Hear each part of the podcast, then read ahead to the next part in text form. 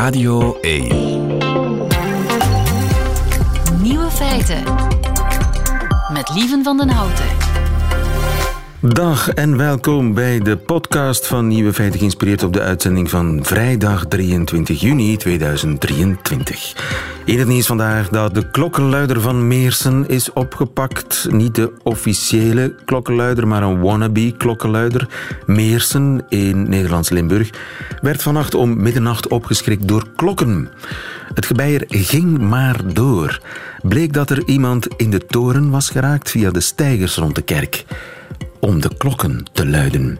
De politie moest eh, massaal uitdrukken en er kwam zelfs een onderhandelaar aan te pas die de man moest overtuigen om naar beneden te komen. Dat lukte uiteindelijk om vier uur van vanmorgen. De man werd gearresteerd, maar waarom hij de klokken luidde is nog niet bekend. Veel uh, kleine oogjes vandaag in uh, Meersen, vermoedelijk.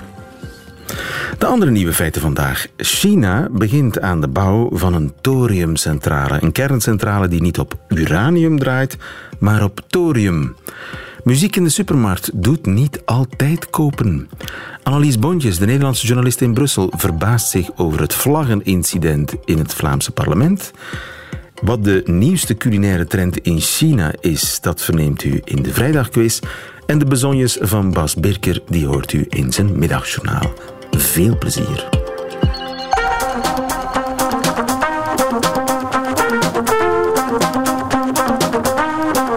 Nieuwe feiten.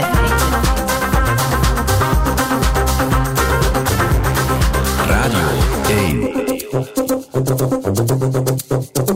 1. Doet muziek in de supermarkt echt meer kopen? Dat is onderzocht en het antwoord is niet altijd. Malaika Brengman, goedemiddag. Goedemiddag. Je bent professor consumentengedrag aan de VUB. En het zijn collega's van jou van de Universiteit van Bath in Engeland die onderzoek gedaan hebben naar de invloed van muziek in de supermarkt op ons koopgedrag. Wat blijkt daaruit?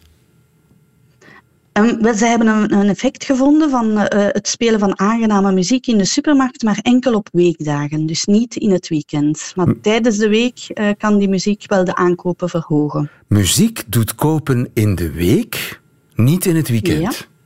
Ja. Nee. Aangename ja, muziek, ja, wat is aangename muziek? Ja. Hè? Wat, wat voor de ene aangenaam is, is voor de andere een hel natuurlijk. Maar laten we daar even afstand van doen. Laten we, laten we ervan uitgaan dat het aangename muziek is, dan doet hij kopen in de week, niet in het weekend. Ik vind dat raar. Ja, maar, mensen, mensen uh, shoppen ook anders in de week dan in het weekend. Uh, het is ook drukker uh, vaak in het weekend. Um, en uh, de uitleg die zij, uh, ja, of wat zij eigenlijk getest hebben, is uh, dat het komt door mentale uitputting. Blijkbaar gaan mensen die tijdens de week winkelen, zijn die al, al ja, mentaal al hun energie kwijt van, van een drukke werkdag. en dan kan die um, ja, dan zijn ze eigenlijk gevoeliger voor marketingprikkels in de winkelsfeer en kan een aangename muziek hun ja, gemoedstoestand eigenlijk een beetje oppeppen, waardoor dat ze meer openstaan en, en sneller uh, ja, ongeplande aankopen uh, gaan doen, dus meer impuls aankopen feitelijk. En dat is dan die muziek die een soort feel-good mood toch nog forceert, ja. ondanks het ja, feit dat ze de hele dag de, hard gewerkt hebben. En in die feel-good ja, mood. En door, door, door het feit dat ze eigenlijk ja, een beetje uitgeput zijn, mentaal uitgeput, uh, hebben ze minder controle over, over hun, minder weerstand, hè, zeg maar, uh, over hun, hun koopgedrag. Dus dan ga je sneller alles wat dat je ziet en wat dat je interesseert in je karretje steken, in plaats van er misschien goed over na te denken. Ja, ja. ook als, als soort compensatie voor het leed. Ja. en, maar dat, dat werkt dus niet in het weekend. Nee, maar er zijn misschien mogelijke verklaringen. In het weekend is het vaak ook drukker in de winkel. Dus het kan ook zijn dat die muziek dan, ja, dan eigenlijk voor te veel prikkeling zorgt, om, omdat het al druk is in de winkel. Uh, mensen hebben ook meestal een andere ingesteldheid. Als ze in de week gaan shoppen, is het meestal run shopping en heel specifiek een aantal dingen uh, kopen. In het weekend staan ze al meer open voor, voor, uh, ja, voor alle verleidingen eigenlijk en gaan ze algemeen al meer kopen. En dan uh, gaat die muziek geen extra effect hebben, nog positief, nog en dan negatief. Heeft die, die, nee, dan heeft die muziek blijkbaar geen impact meer. Ja. Minder, mensen zijn ook minder uitgeput mentaal en ze gaan meer op zoek naar die stimulatie in de winkel. Juist. En dat weekend, wanneer begint dat? Uh, ik denk in de studie dat ze gewoon zaterdag en zondag genomen okay. hebben. Dus, uh, ja. Mooi. En is dat nu een reden of een pleidooi om de muziek in de supermarkt dan toch maar af te zetten in het weekend? Um, ja, het, het, het, het, maakt niet uit. Hè. Dus het, het, het heeft geen effect. Um, geen positief, geen negatief. Dus uh, het is eigenlijk gelijk, denk ik, of dat ze het laten aanstaan of niet. Ik hoop, eerlijk gezegd, maar dat is een totaal persoonlijke opmerking, dat ze de muziek afzetten. Maar goed, dat ligt aan mij. Dankjewel in elk geval voor de uitleg helder. Uh, Malaika Brengman van de VUB in Brussel. Dankjewel. Goedemiddag.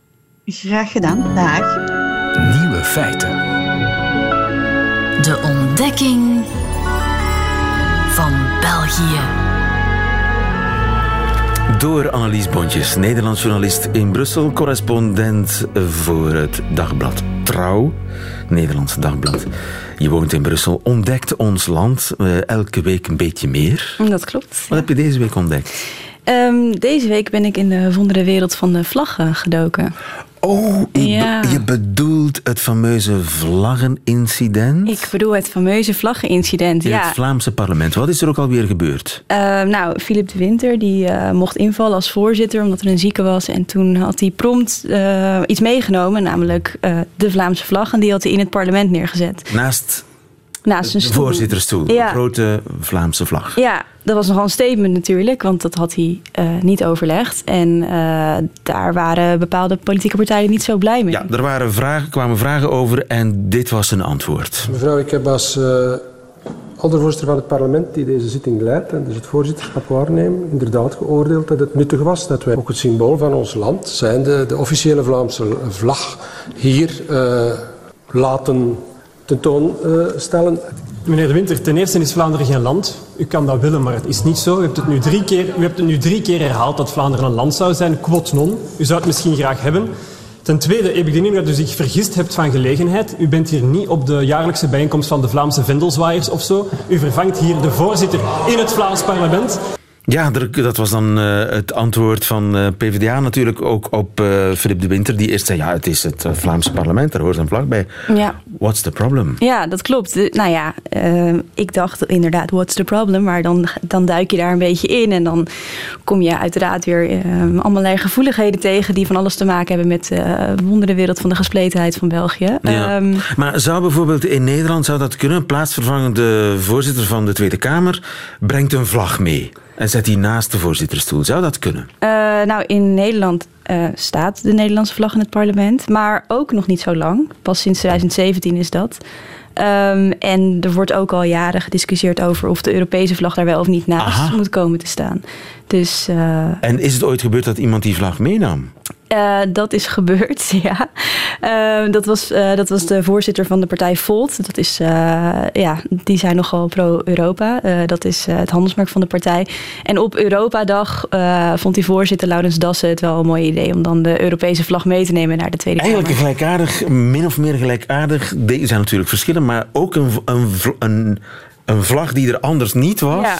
die er plotseling wel was. Een vlaggendiscussie, ja. Een vlaggendiscussie. En eens kijken en luisteren vooral hoe de, de voorzitter van de Tweede Kamer dit oplost. Omdat buiten de Europese grenzen deze vlag symbool staat voor, oh, oh, oh, voor democratie en vrijheid en hoop. Dank. Ik zal aan de bode vragen. Het, het is een. Wacht, wacht, wacht. Ik wil erop reageren. Zeker. Het is een present van mij. En u weet, meneer ja. Schuurtsma, dat er een Kamermeerderheid nodig is voor een vlag in deze zaal. Maar ik zal hem als cadeau aannemen en dan gaan we weer verder. Vera Bergkamp, uh, voorzitter van, de, van het Nederlandse parlement, ja. die dit oplost door te zeggen: ja, we gaan, daar, we gaan daarover stemmen. Ja, en op de achtergrond hoor je de PVV die zegt: uh, hou de aansteker er maar bij, uh, zet hem in de fik. Ja. Dus dat is eigenlijk wel handig opgelost van de, de Nederlandse voorzitter. Ja, ehm, ja, wie weet moeten we er hier ook over stemmen. Want zo hoort het eigenlijk toch? Je kan toch, ja, het was natuurlijk... los van welke vlag het is, er moet wel over gestemd worden. Uiteraard, ja. Het was natuurlijk raar dat Philip de Winter dat zomaar doet. Eh, op eigen houtje dat beslist. Eh, maar inderdaad, er moet gewoon over gestemd kunnen worden. Maar ja, ik, ik begreep ook daarna pas al die gevoeligheden die aan die vlag allemaal verbonden zijn. Want je hebt dus niet één soort vlag, maar je hebt er eigenlijk twee die heel erg op elkaar lijken. Vertel. Nou, je hebt dus die vlag met, ja, uh, nou, met de Vlaamse leeuw in het zwart helemaal. En dan heb je er ook nog één, maar dan zijn die klauwen rood en de tong die is ook rood. Um, en het maakt een enorm verschil met welke vlag jij dan uh, staat te wapperen. Want de een is dan de vlag van de Vlaamse gemeenschap en de andere van de Vlaamse beweging. Um, het hangt dus van de kleur van de tong en van de klauwen af. Ja, inderdaad. welke vlag het is. Ja, de devil is in de details. Dat, ja. heb jij, dat heb jij heel goed bestudeerd. Ja, dat heb ik, dat heb ik geleerd deze week. Ja. Vlaamse bewegingvlag. De andere is eigenlijk de vlag van het Vlaamse gewest of de Vlaamse gemeenschap, zo u wilt. Ja. De officiële Vlaam, Vlaamse vlag, die voor iedereen bedoeld is. Philip de Winter had wel de juiste vlag meegenomen, ja, dus dat was dan de, wel prettig. Rode tong, rode, rode klauwen. Ja. Maar dat blijft natuurlijk wel heel uh, ja, dubbelzinnig ja, vlag. uiteraard. Ja, ja, ja. Uh, daar, zit, daar zit een enorme geschiedenis achter. Dat gaat terug tot in de middeleeuwen. En dat is ook weer heel anders als je kijkt bijvoorbeeld naar de vlag uh, die in het Waalse parlement hangt. Um, de Haan. Uh, ja. Die hebben pas sinds 98 officieel die vlag erkend. Dus dat is alweer veel recenter. Dus zo, ja, nou, dat zeg ik, de wonderwereld van vlaggen. Het is echt heel leuk als ja, je daarmee... De, de wonderwereld van België eigenlijk. Hè? Een eigenlijk land, een, ja, waar, ja, waar zowel de, de, de Belgische vlag als de Vlaamse vlag eigenlijk een soort politieke lading hebben. Ja, de Belgische vlag die zie ik hier in Brussel wel hangen. Uh, en ik denk niet dat mensen het heel leuk vinden als ik hier met de Vlaamse vlag door de stad zou gaan lopen. Ja. Um, maar wat misschien nog wel leuk is, in Nederland hebben we ook... Terwijl het effectief, die, die, Vlaamse, die Vlaamse leeuw, die, ja, er is een tapijt met een enorme Vlaamse leeuw in het parlement. De Ja. vlag hangt op het, de, Ja. vlag, de Vlaamse vlag hangt hier ook op de VRT, hè, volgens mij. Uh, ja, dat is dus een beetje een non-discussie eigenlijk. Maar uh, ja, Maar het is die vlag extra die niet in plotseling was. Tuurlijk, ja. En dat is natuurlijk om iets uit te lokken. En dat is helemaal gelukt. Uh, maar in Nederland hebben we ook bepaalde tradities met de vlaggen. Want als je dus examen doet in Nederland... dan um, mag je de vlag aan je huis hangen. Met je schooltas eraan als je geslaagd bent. Dat, uh, dat heb ik bijvoorbeeld hier ook nog niet gezien. De Nederlandse vlag? Ja, die gaat dan uit uh, als je je examen gehaald hebt. Ja, want een vlag is... Ja. Betekent niks politieks. Nee, nee, dat is gewoon een teken van trots dan, ja. Weer wat geleerd, hè? Jij wat geleerd, ik wat geleerd. Dat is toch prachtig.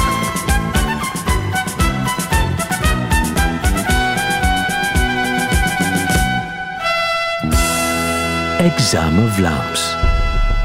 Je hebt het vlaggen.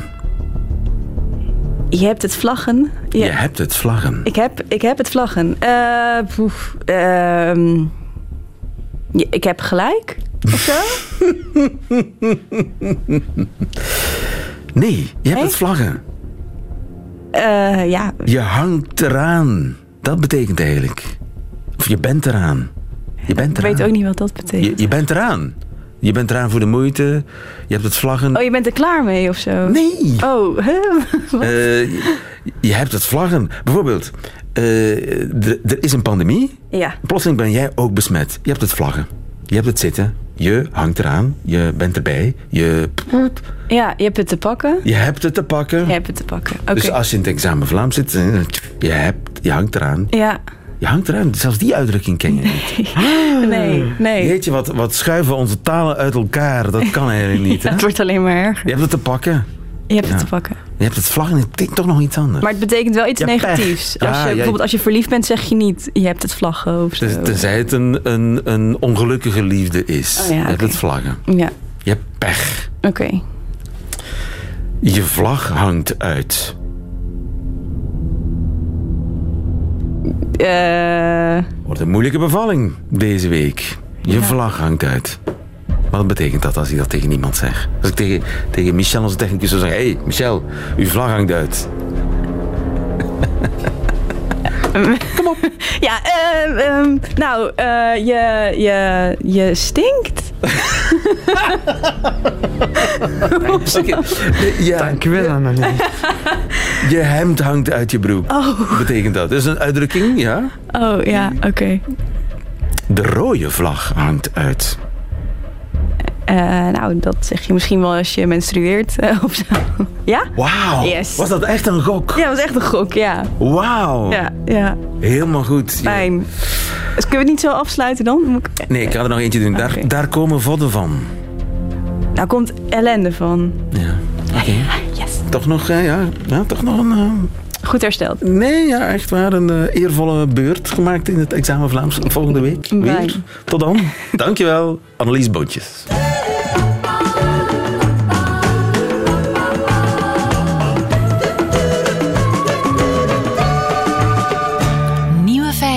China neemt een nieuw type kerncentrale in gebruik. Die draait niet op uranium, maar op thorium. Natal Severijns, goedemiddag. Goedemiddag, lieve. U bent kernfysicus aan de Universiteit van Leuven. China heeft de plannen goedgekeurd voor de bouw van een kleine reactor die draait op thorium. Dat is echt een primeur, hè? Eh, ja, en dat is een reactor in het zogenaamd generatie 4-type. Daar eh, wordt volop aan gewerkt in veel landen. En het is bovendien een zogenaamde SMR, Small Modular Reactor, het kleine type reactoren dat eh, eh, in, in opgang is. China heeft er zo al één sinds een goed jaar en half die operationeel is, zo'n kleine nieuwe SMR-reactor. En dit is een model dat gesmolten zout gekoeld is en met thorium werkt in plaats van uranium. En dat eigenlijk vooral bedoeld is om in woestijngebieden te plaatsen, in het geval van China, waar ze geen koelwater voorhanden hebben. Dus gesmolten zouten in een gesloten circuit gaan dat daar overnemen. Ja, het is een kleine, zeer eh, hypermoderne kerncentrale van de allernieuwste generatie. Ja, dat mag je wel zeggen. Ja. Eh, Maar dit is dus de eerste thoriumreactor die een goedkeuring krijgt om te bouwen. En ze gaan dus in de komende paar jaar een kleine reactor bouwen om het principe aan te tonen. Ehm, het is al technisch goedgekeurd en als die kleine reactor goed werkt, dan bouwen ze daarna een, tegen vanaf 2035, denk ik dat de bedoeling is, een, ehm, een 300 megawatt eh, Een grotere. Ja. Ja. En thorium en versus uranium. Wa- Wat is eigenlijk het grote voordeel? Wel, het voordeel van thorium is dat er veel meer van beschikbaar is op de wereld, drie tot vier keer meer. Ehm, thorium kan je ook volledig gebruiken eh, voor de splijting en dus energieproductie, terwijl dat bij uranium typisch maar een paar procent is dat we gebruiken. Ehm, en dus eigenlijk eh, zou thorium toelaten om misschien 10.000 of langer jaar ehm, energie te produceren. Ehm, tegelijk ehm, zal, heeft thorium, eh, de splijting via thorium produceert veel minder kernafval, 100 tot 200 keer minder dan uranium, wat ook belangrijk is. Dus 200 keer minder kernafval en met dezelfde hoeveelheid thorium kan je 10.000 jaar energie maken. Ja, dus er is voldoende thorium beschikbaar op aarde. Als we nu alle kernreactoren die we hebben zouden vervangen door thoriumreactoren, kunnen we minstens voor 10.000 jaar, voor 10.000 jaar verder. Ehm, je moet natuurlijk wel, thorium splijt niet zelf. Je moet daar eerst een lichte versie van uranium van maken. En daarvoor moet je een klein beetje uranium, splijtbaar uranium, in de thorium toevoegen. Dat dus wel. Dus dat wil zeggen eh, dat er op dat uranium wel langer levende isotopen, wat we kernafval noemen, geproduceerd worden. Ehm, maar die gesmolten zoutreactoren laten toe om ehm, die langlevende radioactiviteit die geproduceerd wordt en die we nu 100.000 jaar of zo willen gaan opslaan, om die in de reactor zelf terug te verbranden, als je dat wil. Dus zo'n thorium met gesmolten zout als koelmiddel is een, eh, noem het maar, revolutionair Ja, concept. de gouden combinatie, zeg maar. Gesmolten zout met thorium. Veel minder kernafval Ja. en ook Ja. veel minder gevaar, explosiegevaar. Ja, ja, ja, dus een kernsmelt is niet mogelijk, uh, ontploffing is niet mogelijk, radioactieve gassen blijven in, um, in het gesmolten zout gebonden. Dus er kan geen gas in de atmosfeer komen, een radioactieve wolk, zo, dat kan niet. Um, dus die gesmolten zouten hebben heel wat voordelen. Ja. Um, dat kan ook gebeuren met vloeibare metalen. En, en in ons eigen land, het uh, Studiecentrum voor Kernenergie in Mol, heeft een project dat ook in die richting werkt. Dat heet de MIRA-reactor. Zij gebruiken in plaats van gesmolten zout vloeibare lood-bismutmengsel. En ook zij kunnen, eh, dat is een testreactor eh, die ze voorbereiden, zij kunnen ook gebruikt kernafval en thorium als brandstof gebruiken. Dus met dat soort gesmolten zout en vloeibaar metaalgekoelde reactoren uh, kunnen we eigenlijk in de toekomst ons kernafval dat we nu hebben liggen... Gebruiken als brandstof? Ja, dat is de oplossing voor het kernafvalprobleem. Ja. En tegelijkertijd een oplossing voor het... Allez, een deel van de oplossing voor het klimaatprobleem, want het is klimaatneutrale energie. Ja, natuurlijk, natuurlijk. Bovendien kunnen die um, gesmolten zoutreactoren, die werken bij een vrij hoge temperatuur, uh, 600, 700 graden. En dus je kan die perfect combineren met uh, hernieuwbare energie. Um, dus als er uh, genoeg wind- en zonne-energie is, dan laat je reactor wel elektriciteit produceren, maar je zet die niet op het net. Je gebruikt die om een, een groot vat met gesmolten zout op te warmen.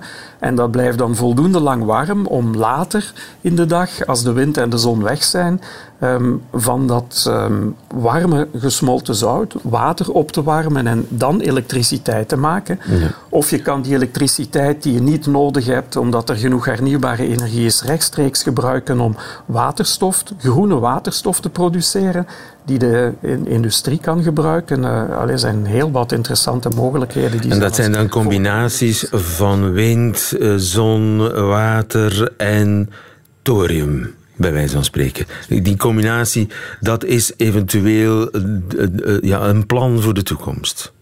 Ja, thorium en um, gesmolten zout of uh, vloeibaar metaal gekoelde reactoren op zich uh, in een eerste fase. Want eer we veel thoriumreactoren hebben, dat zal nog even duren omdat dat in ontwikkeling is. Maar we gaan veel sneller die kleine reactoren gekoeld met vloeibare metalen of gesmolten zouten en uranium hebben. Uh, en die kunnen ehm, in een eerste fase um, gebruikt worden om samen met hernieuwbare energie de energietransitie te doen. En geen fossiele brandstoffen nodig te hebben. Nu, het feit dat uh, China ook uh, volop deze kaart trekt, dat zegt iets, hè?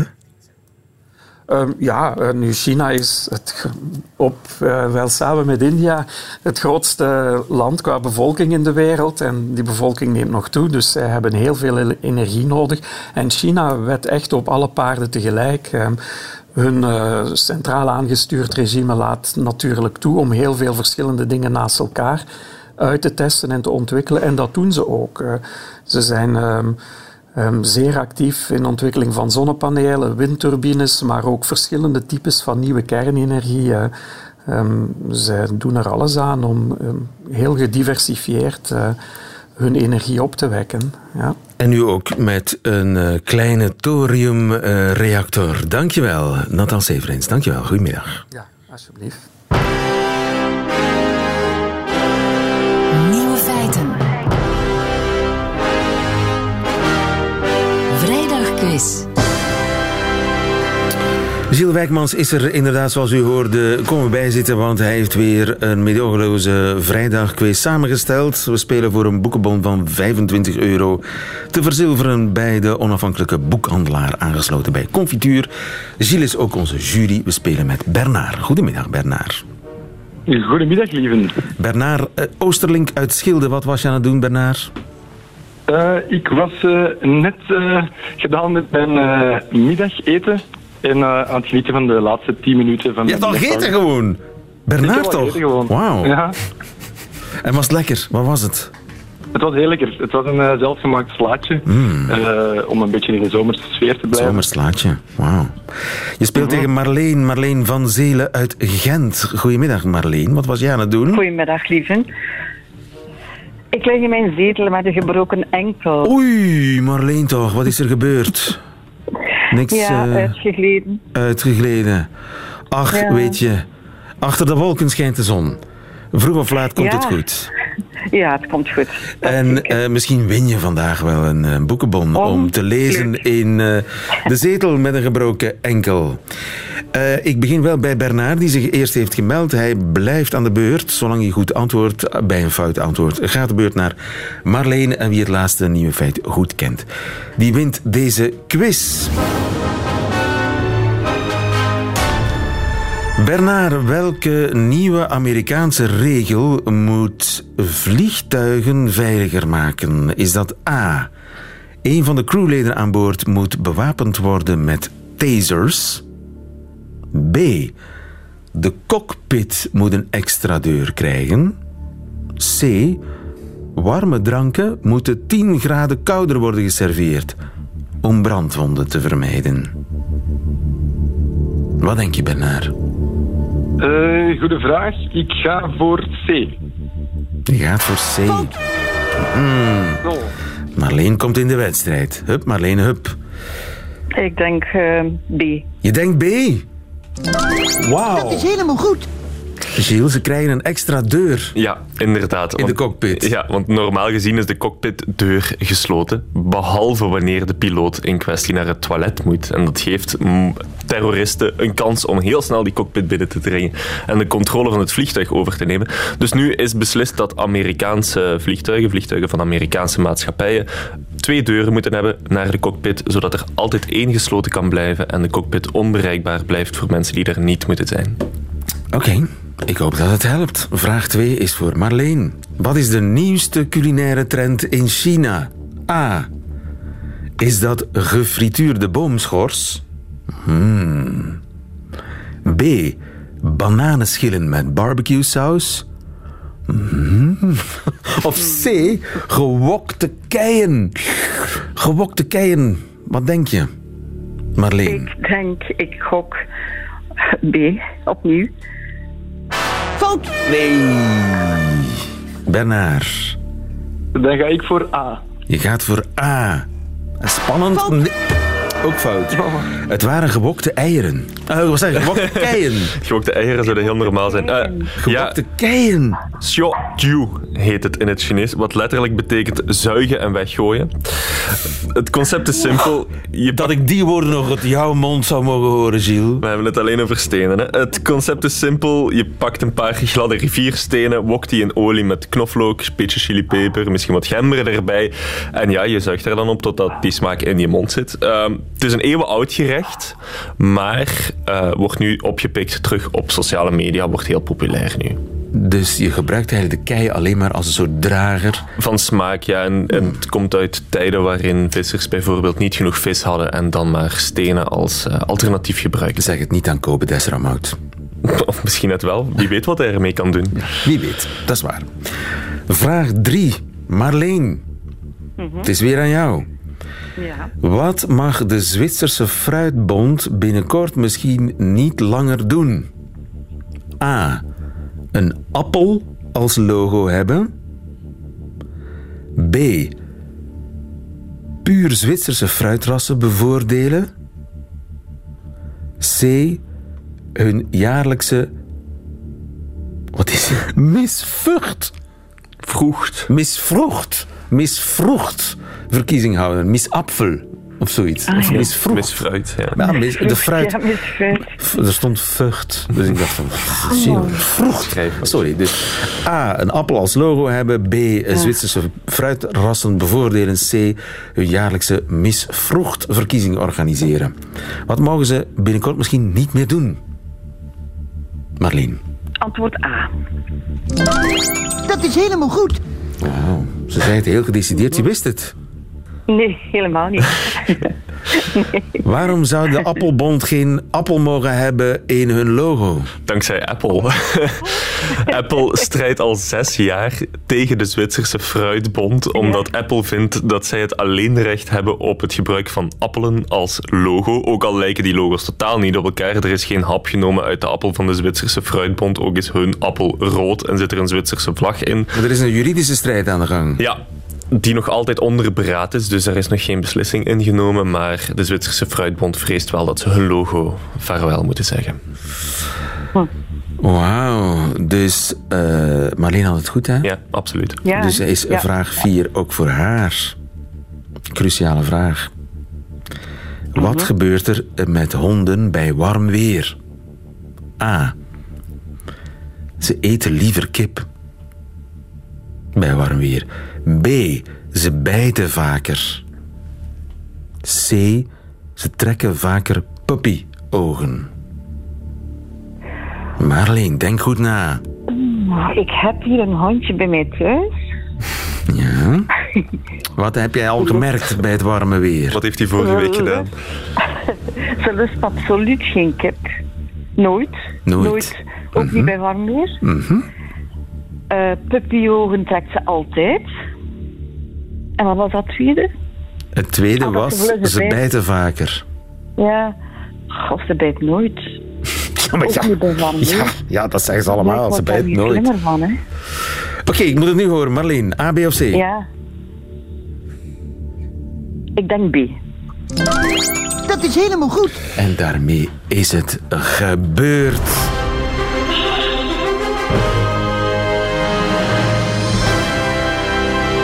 Inderdaad, ze bijten vaker, Giel, als het warm weer is met Ja. het onderzoek. Uit Amerikaans onderzoek. Zes- 69.000 beten geanalyseerd. En dan blijkt dat de kans op een hondenbeet 11% hoger is wanneer het warm weer is. Zeker bij veel UV. Dat betekent dat wij een eh, winnaar hebben, Marleen van Zelen. Gefeliciteerd. Ja. Weet je al wat je gaat Dankjewel. kopen met je boekenbon van 25 euro? Nee, eigenlijk niet. Momenteel heb ik nog mijn voorraad liggen. Aha. Ik ben eh, aan het lezen in Het Schaarse Licht Oké. van Aratismili. Moeilijke boeken voor nog, eh, moeilijke mensen. Marleen van Zelen, Ja. ik, ik wens je nog heel veel eh, plezier bij het nadenken over eh, die boekenbon. Bernard Oosterlink, jammer, maar eh, goed gespeeld. En volgende week is er weer een quiz. Radio 1. Nieuwe feiten. Ziezo, dat waren ze weer, de nieuwe feiten van vandaag 23 juni. Alleen nog die van Bas Birker, die krijgt u nu in zijn middagjournaal. Nieuwe feiten. Middagjournaal.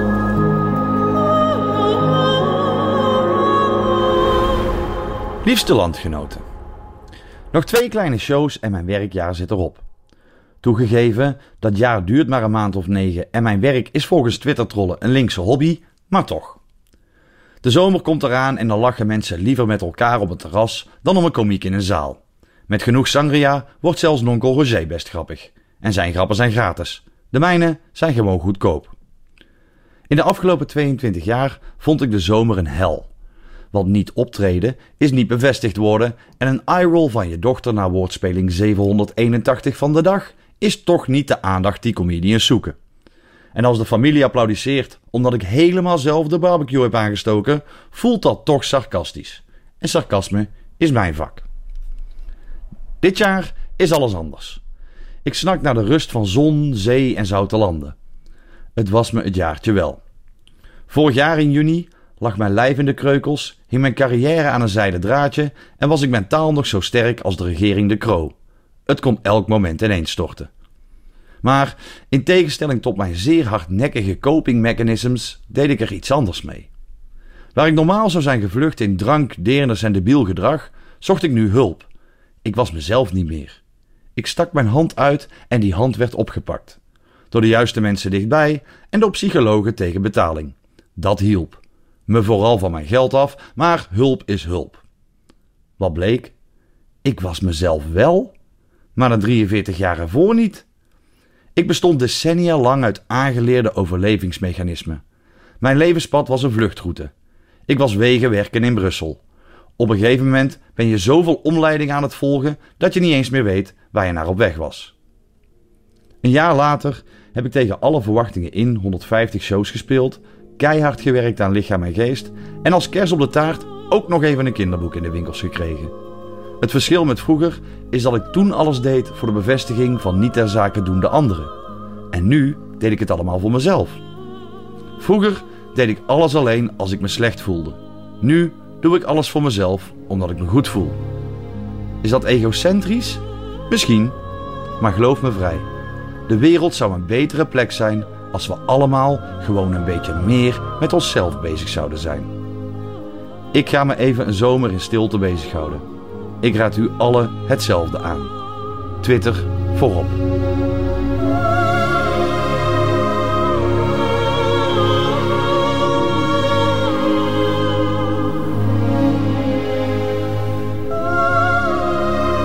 Het middagjournaal met en van Bas Birker, waarvoor dank einde van deze podcast. Hoort u liever de volledige uitzending van Nieuwe Feiten, dat wil zeggen met de muziek? Dat kan natuurlijk elke werkdag live tussen 12 en 1 op Radio 1 of on demand via de app of de website van Radio 1. Tot een volgende keer.